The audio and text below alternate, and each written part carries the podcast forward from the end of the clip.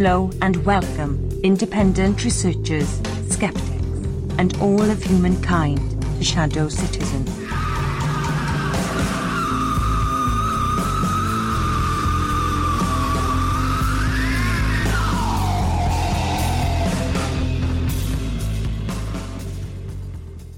Welcome to episode 5 of Shadow Citizen. Today's guest is Kurt Haskell.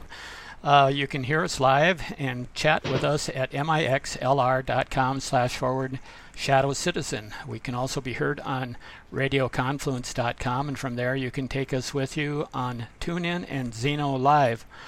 Uh, you can also check out our archives and our upcoming guest at shadowcitizen.online. My name is Rob Ocel, and my guest is Kurt Haskell, and I'm the co-host. I'm Rachel L. McIntosh, and Kurt Haskell. He's an attorney, and he's going to be. Uh, he is hopefully still with us on the line, and he's calling us from Costa Rica. He was unfortunately on the plane in 2009 when the botched uh, terrorist underwear bomber um, happened, and he has since. He went through a lot coming to grips with what he lived through. And then he, like I said, he's in Costa Rica. He's going to be talking to us today. And I want to talk to him about what he experienced and what exactly is a false flag because I noticed while he's down in Costa Rica on Facebook, he's been commenting quite a bit, quite a bit about a lot of the, the news items. And he's saying that they're false flags. And I want to know exactly what a false flag is and how people can identify this for themselves. So if Kurt's here, I want him to say hi. Hey guys, good to be here. Yay! Yay! Kurt's here. Right on. Hey Kurt, and uh, for our guests who might not be familiar with us, and for people that are listening in the archives, why don't you go first through your, you know, your story of what happened, uh, and just a quick rundown. Some people have heard the uh, story, but it's a good one, and you won't hear, hear it on the Wag the Dog media. So. Sure, sure. I'll give you just a real quick overview. I, I, pr- I, could probably tell the story the whole time in the show, but I'll just give you a real short version. Um, my my wife and I were on vacation in Africa, and we had a connecting flight back through Amsterdam. We lived in Detroit at the time, and uh, we were we were waiting at the gate to board in Amsterdam, sitting on the floor playing cards and I saw two men walk by. Uh, one looked like a wealthier Indian man, Indian looking man, and the other one looked like a poor African, um, looked like a late teenager to me, walking together. And they approached the desk, and the Indian man was the only one that talked. And he said, This man needs to get on the flight, but he doesn't have a passport. And then the girl at the desk denied uh, denied him boarding because he didn't have a passport. And then the Indian man said, Well, he's from Sudan. We do this all the time. kind of argued with her. And then uh, she got on the phone and on her computer and referred them down the hallway to talk to her manager. And that's when I quit watching, just not thinking anything of it. And little did I know that about eight hours later, as we started our approach into Detroit, that this same African man would attempt to detonate a bomb, a supposed bomb, in his underwear on our flight. And he became known as the underwear bomber. And, uh, you know, when we landed, I told my wife what I had seen in Amsterdam. She didn't see it because we are facing each other playing cards and it would happen behind her. Uh, and we decided that we need to tell the FBI what we had seen because we wanted to help catch this accomplice in Amsterdam. And what what started as us trying to help the police soon turned into the police not wanting our help and taking actions to discredit us. And the media joined in, the government joined in, taking actions to ignore us, call us crazy, uh, things like that. Tried to destroy our reputation. FBI agents came to our law office, tried to make me believe I didn't see what I did, and things like this. And it started it started me on a, a two year long, 2,000 hour long investigation that I put into finding out what really happened to us because we didn't think we were getting the real story from the government and the news media. And what I was able to finally determine was that the government, an undercover government agent, supplied the underwear underwear bomber with a bomb lacking a detonator, and no, thereby knowing that when he lit it, it would just cause a small fire, and not detonate, which could be put out by fire extinguishers, which is exactly what happened. And then this could be used as uh, a terrorist attack to usher in the body scanning machines in the airports and could be used to get all kinds of funding for anti-terror programs, which is exactly what happened. Mm-hmm, mm-hmm. And uh, you know that's that's basically was was basically my introduction into false flag terror. I, I had no idea that this sort of thing even happened, you know, before I was thrown into this. So that's a very very short version of what happened excellent rundown. I had uh, Rob, just so you know, in the audience out there, I was very interested in um, Kurt's story because I used to work for the defense contractor that made the full body scanners that rolled out to all the airports like the next day. It was literally two days later, they were in all the airports. And um, I talk about that a little bit in my books, Security Through Absurdity. There's a little part about that in there. But I was very interested in wanting to know what Kurt ran into because it was we couldn't move those things. Israel didn't want those things. They didn't work. And that's why it was so interesting to me to try to get in touch with him. And since that time, Kurt and I have like we know each other on Facebook or whatever. So I just want to let people know that it's not like we're fast friends or anything, but we know of each other. Um, the, so the Rob, other, yeah, the other interesting thing, and I hope this isn't just urban legend because I haven't followed up on it a while, but. Uh, the head of Homeland Security at the time was Michael Chertoff, and is it true that he took the uh, revolving door exit and became one of the CEOs at Rapiscan?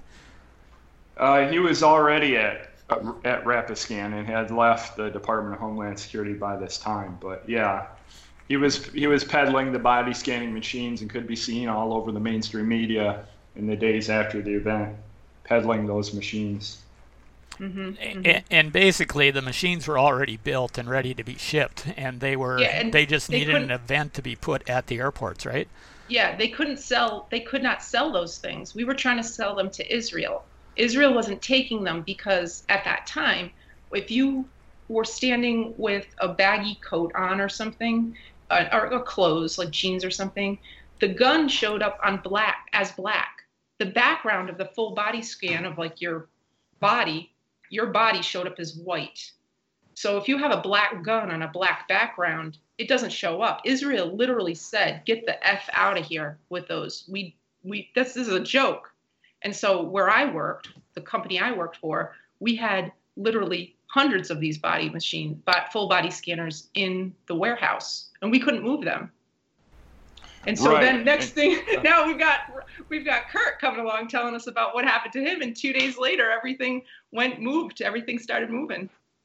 And not only that, there had been a bill in the United States Congress that had passed, was waiting to be voted on in the Senate, that would have restricted the use of body scanning machines only to secondary use, meaning if you walk through a metal detector and set it off, that would be the only time they could mandate that you go through the body scanning machine then. They couldn't use it, uh, you know, as an initial screening device. So that obviously that bill then did not pass after this incident. Uh, and I think the punchline to this whole thing is that in all the time, because this event took place at, on Christmas of 2009, and since then those scanners have not stopped or found or detected a si- single terrorist yet, right? That's the best to my knowledge. Yeah, not to, not that I know of. No. Yeah, no, I don't. I know that they've changed the technology behind the initial body scanners um, they're using a different type of ray because originally those really were cancer causing. they were dic- ridiculous what they were doing to your body, the first version that they had. I don't know exactly what's going on with the version they have now. I know it's different. Um, but I, when I travel, I always just get the pat down. I say, screw it, go ahead, pat me down. I won't get, I won't walk through it.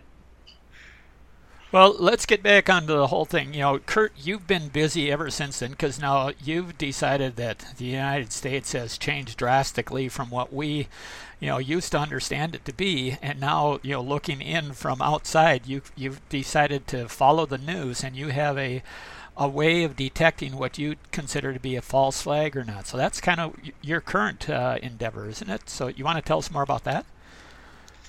Well, yeah, you know, after what happened to me, to my wife and I, actually, but I was the one that actually saw everything that went down. I uh, I started following all these events that happened later in detail to see if the same sort of thing was going on. You know, I'm talking about Sandy Hook and uh, you know the Batman shooting and you know some of these airport events like the LAX shooting, the Fort Lauderdale shooting, um, Umpqua Community College. I could go on and on. I follow them all. I follow them all in great detail because I want to see if the same sort of thing is taking place in these events. And I just don't watch the news or read the reports, uh, uh, you know, here and there. I read them all. I watch all the newscasts. I, I read all the news from all over the world. I look at all the witness statements. I listen to all the video of the witnesses, and I try and put the evidence together. You know, I was an attorney. I'm not stupid. I know how these things should work if they're real, and I know how they don't work if they're not real because I was involved in in one of these, and I could when when I was involved in one and going through my two year investigation, I kind of figure out how the government does these things how they how they deceive the public, what sort of tactics they use. And as I look at these new events, uh, you know, I can see that pretty much all of them are at least partially fake, if not completely completely created. And I, you know, I put together a, a checklist now of people, you know, of how you can tell if something's a false flag. People always ask me, well, how can you tell? Yeah, yeah this event just happened six hours ago or whatever. You know, it just happened yesterday. How do you know that's false flag? Well, I know because I, I pay attention to these things and I have a checklist of things I look for. Things that so, you shouldn't, you should not see if the event was real. Or all right, so let's hear some of that. That's okay. Sure. No, yeah. Sure. Okay. Now, in a real event, you may have a you may have a couple of these things, but if you start seeing maybe like five or more, you can be pretty sure it's a false flag event. And some of them are are all I need to hear. For instance, um, you know, one of the perpetrators yells Allahu Akbar. That's all I need to hear. If that's reported, if that's reported, it's a false flag event. 100%. 100% fake, or at least mostly fake. So, um, but some of these other things, okay, the perpetrators had recent arrests where they've gotten lenient sentences or were released without charges. Okay. The government was warned of the attack and did nothing to stop it.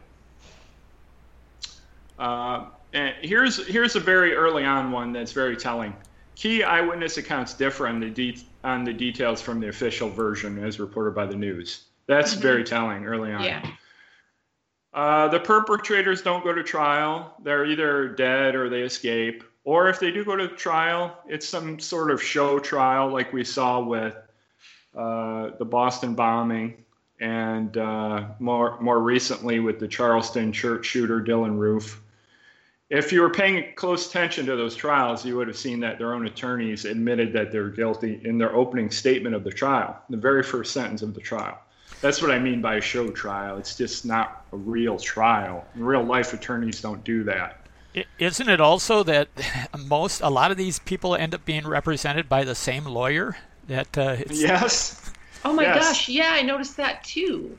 Yeah, there's actually two. Um, Judy Clarke, and uh, she has a sort of partner, and his name is escaping me, but he was involved in the the Boston Marathon trial as well as the Charleston church church shooter trial. Both of and those they, were and they and they just cruise around the country like doing these what you're calling kind of Right, it's- trials. I mean, it's ridiculous. You know, I was an attorney. I never did I see anything like this where people f- fly around the country just to lose trial after trial after trial. I mean, come on.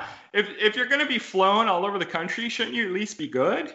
I mean, what I mean, what's going on? What's going on here? You know, they they never win any trials. Why? You know, it's the and it's the government picking these people for the Mhm, for these mhm. defendants. So they're picking these same attorneys all the time. And if you look at Judy Clarke's clients, I mean, there's a long list of very, uh, what do I want to say, highly suspicious people where it looks like all she does, not all that she does, but she represents many people involved in false flags, like uh, the Atlanta, Atlanta Olympic Park bomber. Uh, you know, I already mentioned the Boston Marathon bombing. Mhm. Uh, I think she was involved in the uh, the was it the Batman shooter or maybe Gab, Gabby Giffords' shooter, one of those out there. Uh, Okay. Ted Kaczynski, the Unabomber. I mean, it goes on and on and on. on. So you're saying Mm-hmm. all of these events that you just mentioned, you believe to be false flags? At least some of them, some of the story is fake. Yes. Okay, some so of it. if if not so- all of it. Okay. Now, since I- I, live right in Rhode Island, which is very close, literally like an hour and a half away from Boston. Um, Okay. So the Boston Marathon thing's pretty hot topic around here. Um, You are thinking that that's a false flag. Now, is that the Yeah. whole event, or it was? What's your oh, what's your overview of that Can- from your uh, perspective? Can I The- jump in just solid- Can I jump in just briefly here because just in case we have people that are you know sort of new to this and we've been throwing around false flag a bit, and so the the origin of this term, as far as I know, you know, goes back to the ancient days of uh, sailing vessels, and when pirates uh, roamed the high seas, and uh, when they would you know come across another ship, you know, at a distance away, they would run up a friendly flag that was, you know, a flag that looked like they're from the country of the same origin, and that way that they could get close enough to board the other, you know, ship, and you know, once they got within striking distance, they'd run up the the Jolly Rogers or whatever. But that's, you know, as far as you know, I I know this is kind of like the origin of of false flag.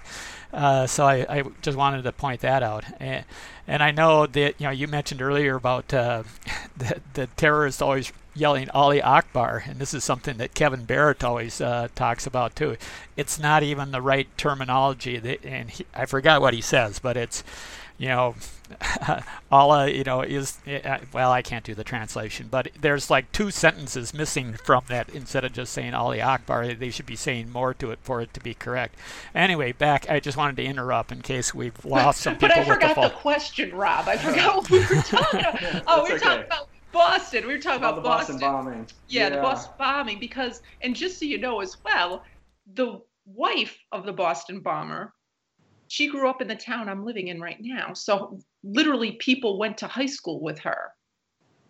Okay. And it's interesting what happened to her within the media and how she was handled with during this um the trials too. But continue you continue on from your point of view okay, because sure. it's really really interesting. So, uh, you know, interestingly enough, my cousin was actually at the Boston bombing and was across from the se- second bomb, uh, but left just a couple minutes before it went off. Just, uh, just an interesting tidbit. Doesn't really play into uh, what I'm going to talk about, except that she's a nurse and volunteered to help, and and they said no, we don't need you, which is a little interesting. Yeah, that but is. anyway. Anyway, um, the the good evidence for the Boston bombing is, has to do with the first bomb that went off. With the second one, there's not as many pictures, so it's a little harder to decipher if the second one was legit. But the first bomb, the first bomb, was merely a firework. Um, uh, you know, just something that shot up in the air and did not cause any kind of damage. There's there's really good video evidence of what went on at the first bombing, where you had people that were already amputees that participated in this event. Uh, you know, and the the the one guy that was greatly publicized, like I just can't remember his name, but he he's on the he's on the ground, and you can see uh, in one picture that he's strapping on the very gory, gory piece uh, of his leg that had veins sticking out of it, and he would be later wheeled off uh, in a wheelchair by Carlos Arredondo, uh, who just happened to be there in, in a cowboy hat, which you know doesn't make sense. He's not any kind of medical personnel or anything. But anyway, you have to look at all the pictures because what it shows is that they use props. One lady is walking around spreading blood around um, from her purse. She actually has a um, like a little hose hanging out mm-hmm. of the bottom of her purse. Mm-hmm. And the, the blood pack was in her purse, and she's intentionally walking around these people, dropping blood on or around them. Um, you know, some people have ripped up clothes but no injuries underneath, which doesn't make any sense. Mm-hmm. Uh, it's it's just it's a complete joke. Uh, you know, and you can see they what they what they did is they used skin colored sleeves it's one of the props they use, and they they put them over people's legs, mm-hmm. and these skin colored sleeves emit blood out from underneath of them, but they screwed up in a couple places because they didn't put the sleeves on tight, and in some of the pictures you can clearly see the sleeves uh, mis mispositioned, which makes it very obvious what was going on. So anyway, the evidence is extremely strong that, that at least the first bombing was completely fake. Okay. The second, the second one, I'll withhold judgment because some of these events, uh, people actually are killed. Like I was saying earlier, some of them are partially fake and partially real. Some of them are completely fake. So. And the, uh, the reason being for this to actually happen is to do what? To in, in the Boston Marathon, it was to to make us afraid of Muslims again, or was it? Well, no. What they're see what they're doing is they're they're doing Department of Homeland Security drills just to mm-hmm. test their procedures. This was another drill. Right. this one is in this one they wanted to test out locking down a whole city, kind of a martial law drill, if you will. This was okay. the big fir- the big first test that they wanted to do for a martial law drill in a city the size of Boston. If you remember, they shut down the whole city. Yeah. Uh, looking for these guys. You know, and and I didn't even get into the absurdity of finding uh, Dzhokhar Tsarnaev in a boat, and he just happened to have a felt tip marker to write, uh, you know, his confession on the inside of a of a boat, uh, you know, in the dark, you know, and write it clearly so everybody could see it. And he was shot in the throat, and he couldn't talk for a couple days until he was ready to confess. And if you think about it, it's extremely absurd. Well, that, you know, that, if you sit back and and take a, a full view of what would happen. It's just not believable. That was one of the indications for me. You know, you talked about the guy in the wheelchair, and I want to add to that because if a guy's had uh, his leg blown off, the last thing you're going to do is, you know, set him up in a wheelchair and wheel him across, wheel him around for a while because he'll bleed out almost instantly. That's what several surgeons have uh, exactly. uh, uh, commented exactly. on. And if, now, you, if you look at these people too, I mean, they're appearing at sporting events, you know, like 10 days, two weeks later. I mean, come on, they would have still been in the hospital recovering, and here they are, you know, looking great and happy and going to sporting events. It's uh-huh. it's just ridiculous. Yeah, the now, trauma of really losing is. a leg would not have you happy at a sporting event, waving to the crowd and being a hero. But you know, this is the other thing I, I mentioned. I mentioned uh, Rachel offline, but I was at the Y when that happened. I looked in, uh, you know, in the TV lounge, and all these people are gathered around at the Boston bombing, watching it. And I go, "What happened?" Uh, and it, oh, a bombing at the Boston Marathon. And I just thought, "Oh, you bastards!" And I went and I swam, and I said, "Okay, Rob, don't jump to conclusions." And uh, and you know, people are asking me about it, and I said, "I don't know. Could be real." But then when I saw the 7,000 troops in, you know, black uniforms, you know, sweeping the city, you know, within hours of the event, that's what really kind of tipped me off. So. Right. And, you know, like I, I mentioned, my cousin was actually there, and she said that I think it was her third Boston Marathon. Uh, that the police presence there was way, according to her, way over the top, way over the top be way beyond anything that she had seen at the other two that she had been to before this even happened. Mm-hmm. So they, you know, they knew something was going on. It was it was a drill. It was a drill. You know, and, and I'm just I'm just scratching the surface on the evidence. We could probably do a whole show. Yeah, I'm sure. I'm sure there's yeah, just on that. Now, the Yeah. other thing that seems to happen on all of these uh, events is that there's calls for crisis actors, and Yeah. that's like they're on Craigslist or something. And working for for that defense contractor that I told you about, I was familiar with crisis actors because we used to do um, crisis management, and we would do um, movies like for training for but this was before terrorist time really. But it was you know a movie for training of something happening at the workplace or something. So you call these crisis actors so that's when i started to think about oh my gosh people would really roll in to yeah why not they take a job like that and They do. They yeah. do. I mean, it, it sounds ridiculous at first, but if you look into it at all, you'll see it's true. I mean, there there's agencies that Mhm. there's relations this is all that this is all that they do. There's one on the internet called Crisis Cast, C A S T. That that's all they do. They have these crisis actors for rent, and they send them out with props, and they look very realistic. Their injuries and and that sort of thing. Um, so that and that's kind of what happened at the the first bombing of the Boston Marathon. They had these crisis actors there faking injuries, and they were using people that had already lost their limbs, at least a few of them. Um, but you all another place you also see it is in the, the interviews after these events. Many Mhm. of them are many of them are extremely fake from family members, friends, uh, eyewitnesses. If you just sit and, and think about what they're telling you and what their emotions are, you can you can determine that they're fa- they're fake. They are actors. Well, the other know, thing that you- tends, yeah, and the other thing that tends to happen too is I notice that everybody sets up some sort of like donate immediately. There's like a donation thing set up on Facebook or something, and Oh sure, GoFundMe accounts and and there's you a know, ton they- of money all of a sudden moving around. Right, I mean, it, right. people out of the goodness of their hearts, they like they're feeling this. They're seeing it at, home, and they they're feeling it. It, it's It- ridiculous. You know, in the the Umpqua Community College shooting from I think it was 2014, yeah, or also known as Roseburg, Oregon shooting at the community college. Anyway, there there was a hero there. There was always a hero, by the way. Chris Mintz was his name, and he had three different versions of what happened to him. But anyway.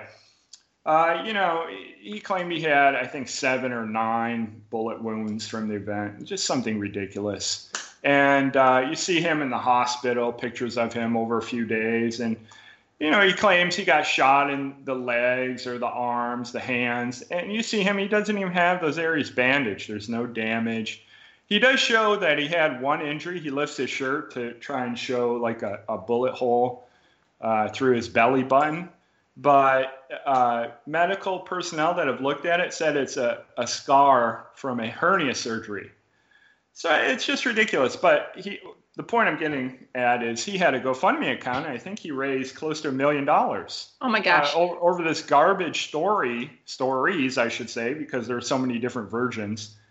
Uh, it was just ridiculous. Absolutely what about ridiculous. what about that guy? Remember the Mormon guy who was at the Boston Marathon? then he ended up at the French bombing, and then he ended up at the. It was like the guy was at three different terrorist attacks. Charlie? I think he was at Charlie Hebdo and uh, the Bataclan in Paris. I think. yeah, And- how does that happen to the- somebody? was it the Boston Marathon? The third yeah, one? he was there too. His, Yeah, his I- I mother mean, was running in it. Yeah, that tells me he's either a crisis actor or he's tied to someone in the CIA that's setting these events up. I mean, that doesn't happen in real life. That's a So pre- you- pretty good gig to ha- have a multinational terrorist actor, terror actor, where you get to travel to different countries, put in a couple Yeah. hours work, and then enjoy the scenery for a week or two, huh?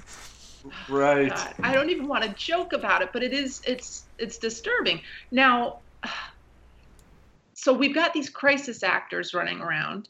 The other thing that always happens is that there's drills going on, and Uh-huh. I noticed, of course, at Sandy Hook there were the drills, and of course with the um, what was the one San Bernardino? That was a drill that was Uh-huh. going they're, on. They're almost all drills. They're almost all the- drills. That's, that's one of the things on my list.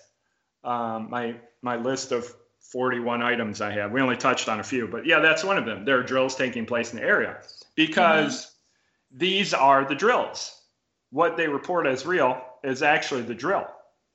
So they're doing drills and then they're just reporting that it's a real event. That's what takes place in most of these. Now, let me say this though. This changed back in 2012. It didn't used to be this way. Up till 2012, what the government was doing was they were uh, having undercover agents recruit low level IQ patsies, talk them into doing these events, supplying them with transportation and the weapons and then taking them right up to the point of performing their the event or uh, supplying them with dud weapons, as we saw in the, the underwear bomber and some other events, shoe bomber, things like this. Uh, but they changed in 2012 because in 2012 there was the passage of the NDAA, which legalized propaganda. So right. they no longer needed these patsies. Now, since 2012 and the first event with Sandy Hook, what we see is creation of entirely fake events. They're, dr- they're drill, real life drills that are portrayed as real events since 2012. Oh my God. Okay. It's, it's interesting how all this kind of carries over now into the you know the current campaign thing because we've seen you know these reactions, these protests to uh, Donald Trump, and they all start out as kind of uh, peaceful, and you have this you know band of hooligans that comes in you know in the uh, in the black outfits with the black bandanas, and they're carrying the you know they all have the same dowel stick, and they run around and start dumpsters on fire and break windows at Starbucks, but you you wonder if right. the uh, the the those cri- are um, those are George Soros people and we saw that back in uh, it started I think in in Ferguson, Missouri, where we had paid protesters, and uh, he does it through some of his organizations like the BLM Black Lives Matter group. And, and some other ones, and he pays them. You can sign up. I mean, he even puts want ads online. I think you make something like two thousand dollars a month, and you have to agree to go to six events a year so he he was at uh, his groups were at Ferguson, Missouri. Also, the ousting of the University of Missouri professor or not professor president uh, at the uh, Republican National Convention, at the uh, swearing in of Donald Trump. Also, there was a protest, I think, in South, North or South Carolina, one of them, I forget, over a police shooting they were there, you know, and then the the recent one in California at Berkeley, and I'm sure I'm missing some. These are all George Soros paid protesters, which is similar to what I'm talking about, but different because he's now, not actually part of the government. Right. Now, didn't at Trump's inauguration, wasn't University of Minnesota, well, who was singing? Who was that choir that gave such a beautiful, they were in their kind of pink plaid scarves? Mm, not sure. Was was was it Missouri or Minnesota? It was one of those. We have to find out. But their choir was singing at his um, inauguration. It was beautiful. And then when you said it, that university, I think it was the same one. Yeah, it was the the incident I was talking about was a really underreported incident where uh, there was a group, uh, some racial tensions at the University of Missouri, but it was all concocted. It was through Black Lives Matter, uh-huh, uh-huh. Uh, where the, the leader of the local group was trained um, in Chicago and used to work for Rahm Emanuel.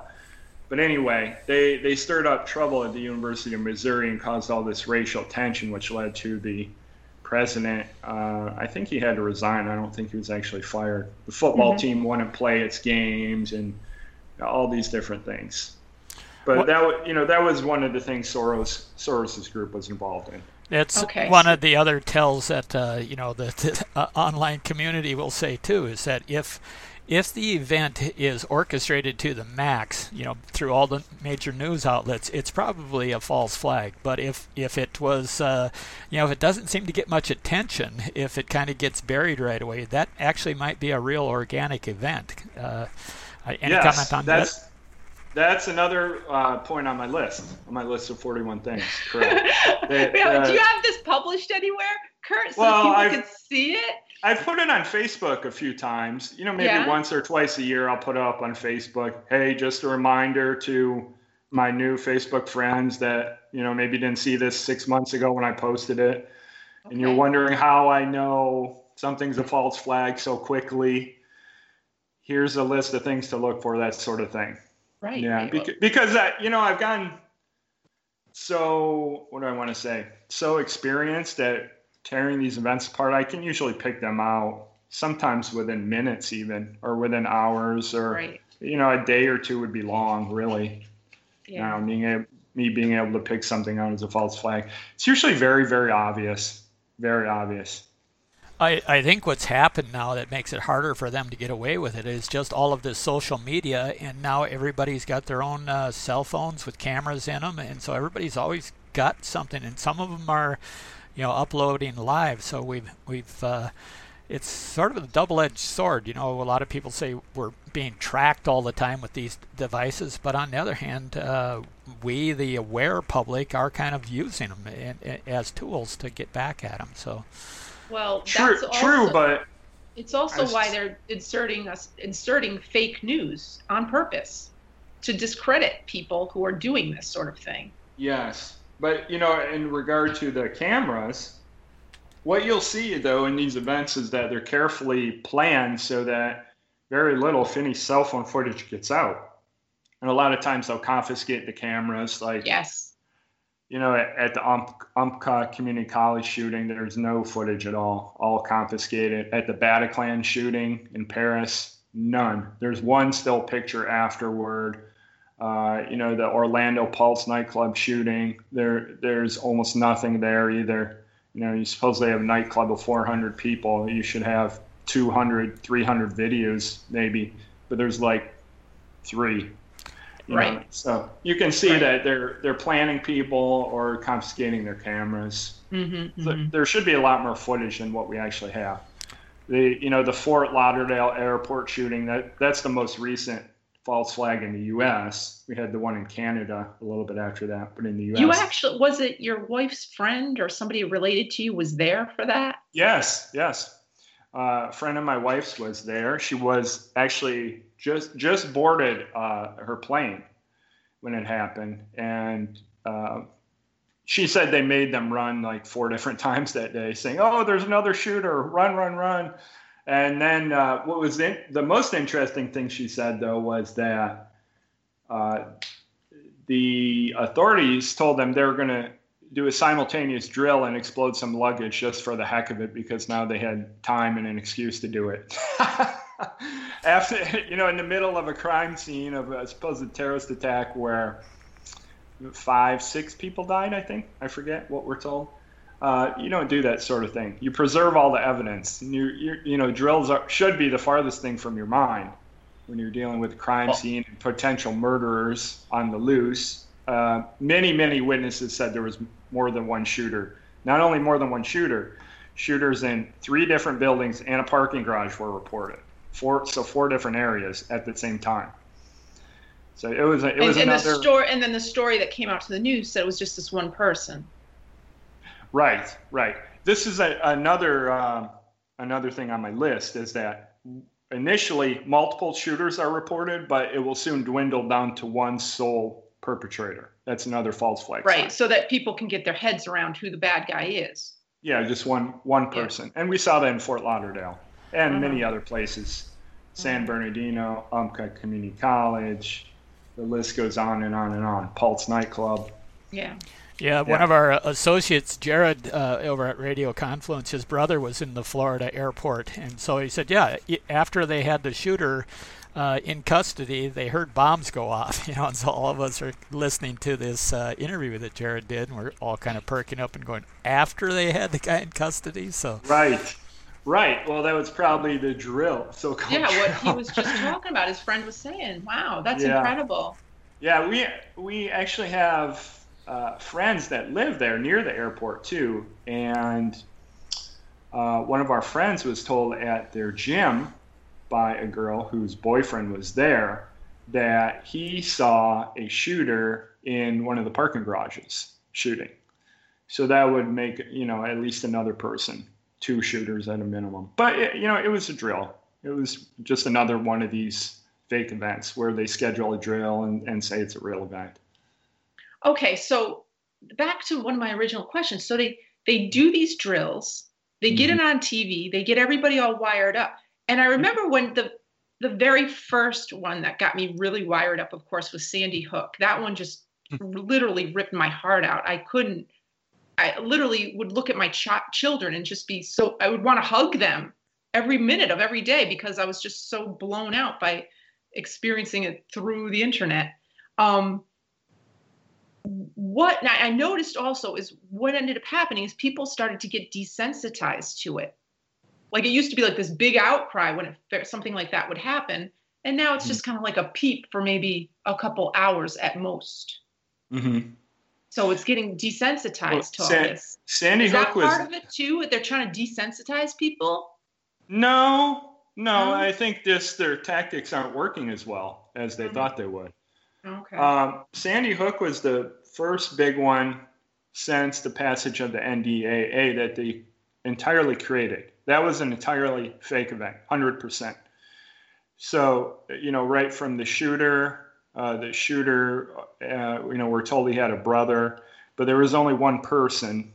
I forget, I think it was Adam Lanza and Ryan Lanza, I think was the right, brother. Right, the brother in New York. Yeah. And if you look back, there was a, a book done in Newtown, and it listed all the residents back in um, the, I think it was the mid 90s. Okay. And for the Lanza family, it only listed one brother. I, I forget if it was Adam or Ryan, I don't remember. But what they did, what the government did, is they created a second brother, but there was only one. So it allowed for the, the killing of this fake person. And that's what they did with the shooter. Now, with the kids, so that, you know, they they killed a non-existent person, if you will, the shooter, uh, Adam Lanza. Uh, and then with the did, kids, did we ever did we ever get to see him getting shot? No, no, there's no, no, of course there's not, no, no, video. And we never and we never saw him getting rolled out on a gurney or anything like that. Not, no, no, all that, no. All that was done at night, like two days later. I think they let you know they Right. left supposedly left all these dead bodies in the school, and you know, there's a police officer that said they were all dead, not even a medical personnel. You know, and all their death certificates were sealed by the state, and it's just one anomaly after another. But what happened with the kids? Well, what they did was really tricky. What they did is they took old pictures of kids, Mhm. let's say that were maybe 12 to 14, 12 to 15 years old at the time of the Sandy Hook shooting. But they took pictures of them like when they were five and Mhm. said these are the victims and gave them different names. And if you look at the pictures of the kids in that supposedly died in Newtown, they have old clothing on. I mean, it doesn't fit the times. And Mhm. a lot of the a lot of the their school pictures are photoshopped. It's very strange. Anyway, that's what they did. So there were no kids killed there. And then these kids just went about living their lives because obviously they look much different as a 14 year old than they did as a five year old. All the families moved in shortly before the event and all moved Yeah, out they shortly did. after. It's like they all kind of migrated there at once. They were all given free homes. The event happened. They all left. So Wait a know, second. had- How do we wait? How do you know they were given free homes? it- it's in the property records of Newtown. Oh my gosh. They were all given free homes on, I think it was the day of the underwear bombing event, actually, Christmas Day 09. The records show that they're all Ah, given free. shut the front door. Really? yes. So this was two, almost three years before. So they move in, and by all accounts, the school wasn't even operating. If you look at all the pictures of the school, it looks like it was just used as maybe closed down storage for other schools. There was no internet use uh, going on for, I think, maybe a year before this event at the school. So it wasn't even an operating school. There were a lot of uh, hazardous conditions like black mold and things like this in school that wouldn't have been there if this was an operating school in a wealthy neighborhood. Mhm. Uh, and it's all documented.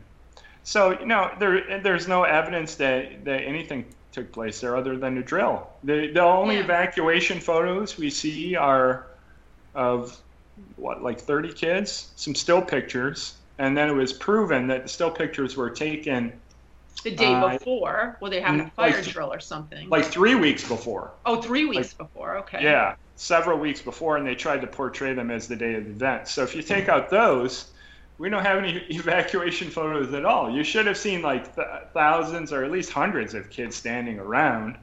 You hardly see any. And then, of course, there was the there was the emergency personnel drill going on at, over in Bridgewater, which is kind of far away, not too too far away, but that's where all the emergency personnel were that day. Right. I mean, every single thing you look at, if you look at it in detail instead of just burying your head in the sand, scared to look at it because some kids died, it, it's all fake. Even you know graves of the kids popping up a couple years later. You know why? Why was someone buried in 2014? One of these kids. Where, where was their body for two years? Right. Mhm. But if if you look at the pictures of the cemetery, where quite a few of them are buried, I forget the name of it. Um, the bo- you know the grave sites just pop up here and there. Some of them weren't there in 2013, and then they're there in 24 2014. But there's no evidence the ground was even dug up. There's just a headstone. So this is it- such you know, a it's- tough it's- subject. It really it's is because very- Yeah, here I- in Rhode Island, I am right in between Boston and Newtown, literally. And I know people who know people. And it's not that everybody's saying, oh, yeah, I know somebody who died. I've never met somebody that said, I know somebody that died. But the people that I know are saying they know people who were literally touched by the event. Because so this must have been a real thing, not necessarily a real shooting, but it was a drill. it was yeah, it was a, a real thing that drill. happened. Yeah. And if, there's And- also And I, I have to I have to jump in here right now too because I'm going to put a little disclaimer here because this is this is one of those events that has people on both side of it as hard as it is to believe when you listen to like Kurt talk. But next week we'll have a guest who has a completely different uh, take on it. Deanna Spingola right, uh, right. says that it did happen and she's putting the blame you know at the foot of the SSRI drugs. You know she's uh, saying that you know the kid went uh, crazy and you know I think superhuman strength because uh, what what did Rachel's uh, was it your Yeah. husband Well, said yeah, that yeah, he said that he was, you know, he was an ex-Navy SEAL, and w- very first day that that happened at Sandy Hook, he was just like, "There's no way that happened," and I was like, "Are you kidding me? I see it all over the internet." And I was freaking out. He said, "No, that guy is the size of a piece of. pa- He's so thin." And that weapon is way too heavy for him. And apparently, he one of the one of the stories that was running around is that he had two sidearms on him and like a long rifle or something, like a regular shotgun or something in the car. And he goes, "This is this is just insane." He goes, "I don't think this happened at all." And he's not he's not one of those people that is conspiracy minded at all. He and I was just, "Are you kidding me? I saw it." I was so freaked out. He was like, "No, I don't think that happened." He goes, "There's no blood. We didn't see any blood." I was like, "Oh yeah, okay." So there there are so Right. many anomalies like the guys running around in camo gear you know outside the uh, thing uh, you know and even on on the newsreels they show these guys in camo gear running through the woods and then oh he's got an alibi you know he'd heard of the shooting and he was coming to pick up his kid and the shortest distance was to run through the woods or i mean it, it Right. is And then and then you have the call of the principal, right? Dawn Hochsprung. Sprung. notice her name. At dawn, the hoax is sprung. But anyway, she calls the Newtown Bee, the newspaper in town, after she had died, supposedly, to report the incident. It's just laughable. The official story, I think, is is that she was the first one to die, and then you know about an hour later, she's calling the Newtown Bee, describing the incident. it's just, Oh my god. it's just laughable. It's laughable. yeah it was it was just such a that that incident itself was just such a malaise of the press and then that's when i started getting like all right well how is the press this discombobulated and it's always this discombobulated when these events happen it, it always is that's might be on the list, list for you too that the press is always like they're messing stuff up One of one of the really weird tie-ins, uh, you know, that tie these false flag things together is the uh, uh, oh, the guy from the Aurora shooting, you know, the the Batman shooting. Uh, during the Batman incident, there's and I never did see the movie, but uh, I've seen it on YouTube where the commissioner is. You know, pointing at a map, and there's a circle around where it says on the map Sandy Hook, and so like Yeah. This weird Right. tie-in. And then apparently Sandy Hook is the home of the author of, of the Hunger Games. Is that true too? So there there are just weird things going on all over the place. But but if you look hard enough, you can make tie-ins. You know, and so you know, anyway. That's the other thing too. When you get into this mindset, you're like you start seeing all these possibilities that this very you know you could start and that's when your relatives start looking at you like you're crazy they're like you're a crazy person you're making too much out of these things they just told us on the news what happened why are you making this into more well you, that's you that that's why that, that's why kurt's checklist is important because now if you say that all of these you know incidents share similar you know similar incidences that you can pretty much count them up they're just part of the script that what they do so uh, kudos to Kurt for doing yeah, that. good. Yeah, good job. I, you know what I would like to do? I'd like to do an app, like a disaster prediction app for a false flag event. Basically, if you're going to travel to a city, is that city doing drills that day? It, you know, that's one thing. Has Craigslist put out a call for crisis actors in that city? And then you'd be like, oh, maybe I'll not go to that city this week. Maybe I'll move it to next week or something.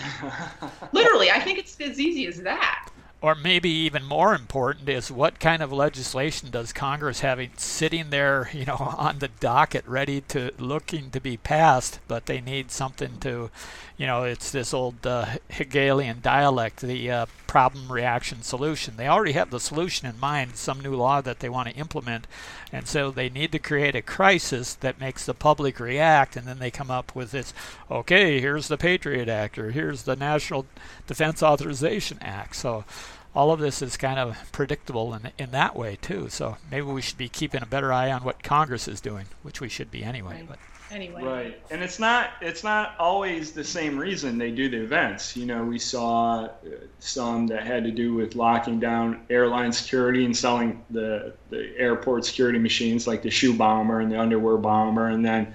We have the Sandy Hook line of events where they're going after guns for gun control uh, and then more recently, we had the big run of the, the ISIS in Syria false flags, where they're trying to drum up support for a bombing campaign of ISIS in Syria, which, you know, we it, it seemed like in uh, 2015, 2016, every single one of these supposed terrorists were tied to ISIS in Syria. You know, they would always find the ISIS flag mm-hmm. you know, in, and, and, their in their home. Yeah, and the white. Toyota trucks going with the guy. Yeah. uh, you know, like uh, the Pulse nightclub shooter, and I, I think uh, trying to think of some other ones. It, it, the two in Paris, Charlie Hebdo, and the Bataclan attacks. It, it, goes on and on. They would search their home. Oh, look here! Here is a, an ISIS flag, or here is a a manifesto saying they're part of ISIS in Syria, or, or here's an online video they did, you know, that, that says they were trained in Syria by ISIS. It's just so laughably fake. I mean, if you look at these things with an open mind, you'll start to see what's really going on. The problem is most Americans are completely brainwashed and don't have an open mind to see what's going on, or maybe they don't want to know. I, that's the thing. I have a feeling it's that you see it on the news and it becomes not not saying that this news is entertainment for people, but I think it does become something to talk about with people, and it makes people bond. So if they can kind of get their heads around the episode in the same way, it kind of makes them gel up as a group. And um, then when somebody comes in and says, "Wait, that doesn't even make sense," it disturbs that group mind thing. That's what I. Yeah, but one thing I was thankful for for the election last year is that the news and the government were kind of been exposed as liars. Mm-hmm, mm-hmm. They're you know they're pushing a lot of things that people could see that were obviously lies, mm-hmm. and people should be able to put two and two together and think you know, hey, if you're reporting this as a lie, then maybe some other things you're reporting as a lie too. Well, one of the things that just made my heart sink was when they, you know, they said they tossed Osama bin Laden, you know, over the side of the ship into the ocean. I mean, who would do that? you know? Right. No proof. Yeah, who, no who, picture of his body. No. They, but, they did a DNA test out in the you know the middle of the Middle East in like three hours and said it's him. Well, and they, you know, you have it. You have his family DNA to match up, or his DNA. I mean, come on. And that's one of the things, you know, that one of the special forces guys allegedly said was that we have uh, a a piece of his sister's brain in a bag with us, and so we were able to compare the DNA. No, it doesn't work that way. You can't take and look at the two brains side by side and say, "Oh yeah, they're Ah. related." well, the other thing too, the, another thing that always happens too is they destroy the evidence. They knock down the nightclub, they knock down the Yes. school, they knock down the building, and they rebuild it. Adam Lanza's home. Not right, Adam them. Lanza's Yes. house. They blew that one Yep. over. Yep, one thing after another. Yep, you're absolutely right. We we went through this with Chris Emery too, the Oklahoma City uh, bombing. Yeah. That they the they tore down, you know, the Murrah building and all of the the landfills. I guess four different landfills were you know are still heavily guarded. You can't get in there and get samples of the stuff from that building. So yeah, destroy the crime scene. Uh, 9/11 too. They just you know scoop Yeah. and threw everything. You know everything. All the steel went to uh, China. China. yeah. Get that boat rolling. Yeah.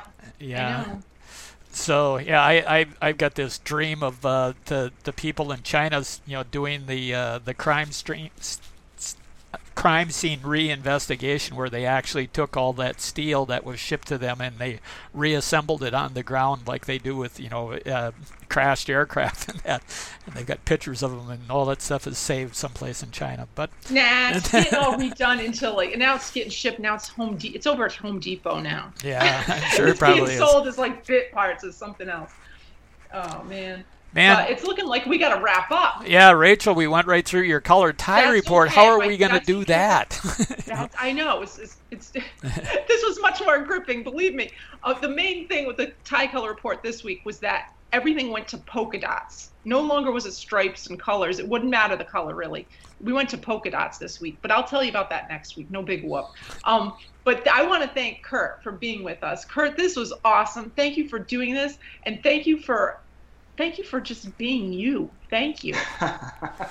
no problem. Anytime you guys want me on, just you know, just let me know. I'll be glad to come back. And Yeah. if you do have that list of items that people should look out for, maybe you could give me the link to it and I'll post it under because we're going to turn this into a YouTube and Vimeo and all that stuff. And I can Okay. post it under that if people Yeah, are I'll uh, I'll send it to you on Facebook, Okay. and, all right. and you that can sounds post good. it. So I'm a, I'm actually working on on a book right now, the history of false flag terror, that's going to be out in a couple months, and I'm going to include Nice. it in that in that book too. Nice. So, okay. We'll definitely yeah. pump that book when it comes out. That's for sure. People will be interested. Okay, great. All right. and uh, so, Rob, you got anything else you want to say before we do our out intro song? Yeah, we didn't get to talk to our audience. We, we appreciate them being in there. And Swagger Prance, who has a part time job at a college library in Southern California, talked about there was a drill going on right during this uh, broadcast. But they, she also typed in that it had concluded, and so apparently nothing has happened there. Everybody, everyone's safe. That's good. So- all right, right on. That's good. All right, but otherwise, yeah, you know, I, I thought Rachel was trying to give me some ideas here uh, on the on her uh, choice of this tune. So it's by Sum 41, and it's called uh, "Fake My Own Death." So here I we thought go. it went well with this whole topic. All Thank right. you so much, Kurt. Have a great day. No problem. Yeah, you too, thanks, guys. Kurt. Have a good one. We'll see you. Bye now. Thanks, audience.